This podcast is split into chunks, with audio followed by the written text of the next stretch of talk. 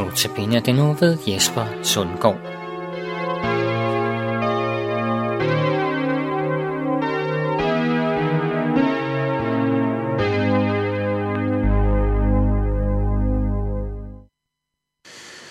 I de foregående dage har vi hørt gode nyheder for syndens slaver og gode nyheder for frygtens slaver.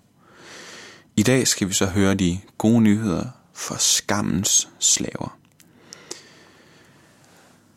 Og vi skal i dag høre om, hvad det vil sige at være fanget i skam, og hvordan Kristus ønsker at sætte os fri af det. Jeg stod engang på en propfyldt McDonald's i Rom, og havde netop fået min menu. Af en ukendt årsag, så magtede jeg ikke at balancere med bakken med al min mad på, hvilket forårsagede, at min 50 cl store cola røg ned på gulvet. Bang, lød det, og jeg kiggede ned på en helt lille sø af cola. Det var der mange andre, der også gjorde. I det øjeblik blev jeg ramt af en følelse af skam. Jeg havde gjort noget pinligt, noget man normalt forsøger at undgå, og skammen indtraf.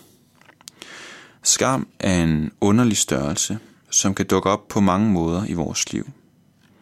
Det kan være, at du har gjort noget, du skammer dig over, og som er flovt.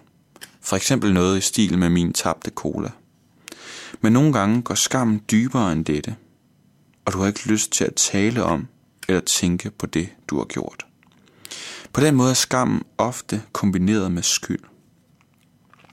Måske har du oplevet, at det er rigtig svært for dig at bekende synder, det vil sige åbent at fortælle folk om dine fejltrin. Da jeg på et tidspunkt havde løjet over for en ven, havde jeg naturligvis en stor skyldfølelse.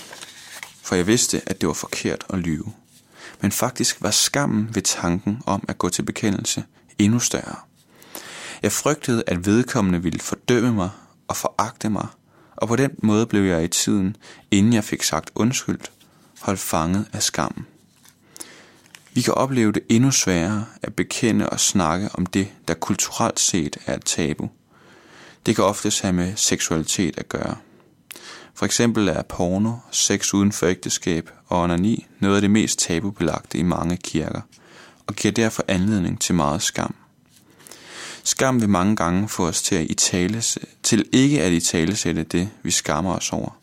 Og på den måde holder den os fanget. Skam fratager os vores selvrespekt og værdighed, og derfor er det rigtig usundt at være en slave af skammen. Men hvad gør vi så ved det? Det vil jeg prøve at sige noget om senere i denne andagt. Først vil jeg gerne give en lidt anden vinkel på skam. Skam behøver nemlig ikke nødvendigvis at komme på grund af noget, du har gjort. Det er lige så ofte et resultat, noget, et resultat af noget, andre mennesker har gjort mod dig. Mange mennesker, der har oplevet en form for overgreb, det være sig fysisk, seksuelt, psykisk eller åndeligt, kan opleve en massiv følelse af skam. Noget i dem er ødelagt som et resultat af, hvad andre har gjort.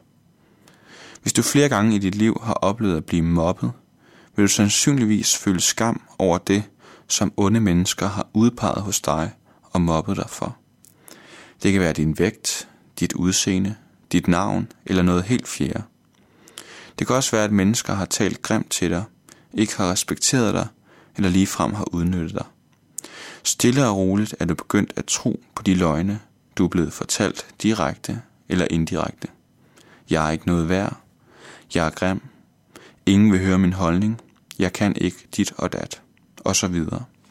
Måske ser alt godt ud på overfladen, men indeni vil en sådan person være meget usikker på sig selv. Du kender dem nok, og måske er du selv en af dem. De typer, som er rigtig svære at få øjenkontakt med. Et flakkende blik er et sikkert tegn på en person, der er styret af skam, og som er meget usikker på sig selv. Men hvad er så de gode nyheder? Hvad er kuren imod skammen? Jesus vil sætte dig fri af skammen. Første skridt mod frihed er at begynde at sætte ord på skammen. Find en ven eller en fortrolig gruppe af mennesker og luk op for posen. Satan ønsker at holde dig fanget i selvfordømmelse og mørke. Derfor må du bringe det, der er i det skjulte mørke, ind i lyset. Det lyder så enkelt, og er det egentlig også. Sæt ord på skammen. Tal om den. Måske tænker du, at det er ubetydeligt eller ligegyldigt. Men sådanne tanker er ikke fra Jesus. Han ønsker, at du skal leve i frihed.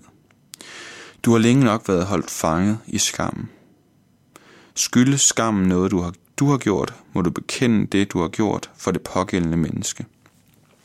Er skam et resultat af noget, andre har gjort mod dig, vil jeg opfordre dig til at konfrontere den eller de mennesker. Og ligesom Kristus har tilgivet dig, må du også arbejde hen imod at tilgive den, der har forbrudt sig mod dig. Jesus siger, jeg er verdens lys. Den, der tror på mig, skal ikke vandre i mørket, men have livets lys. Det siger han i Johannes evangeliet kapitel 8, vers 12. Jesus fordømmer dig ikke. Han elsker dig. Et andet sted står der, så er der nu ingen fordømmelse for dem, som er i Kristus Jesus. Har du bekendt det, der gemmer sig i mørket, om det så er din skyld eller ej, så er du renset og fri. Jesus møder dig uden fordømmelse. Hvordan kan det gå til?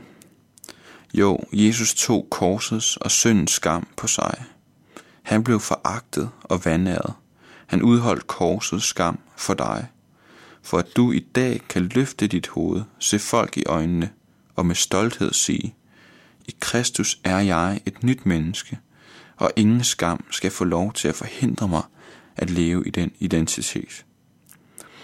De mennesker, der har den største grad af frihed, er ikke dem, der aldrig laver fejl, men dem, der tager tale åbent og ærligt om deres fejl og skam. Fordi de ved, at Jesu lys får mørket til at flygte, og fordi de har oplevet, at der er meget mere kraft i et såret hjerte, der er blevet lægt, end i et hjerte, der aldrig har tur vise sin sorg.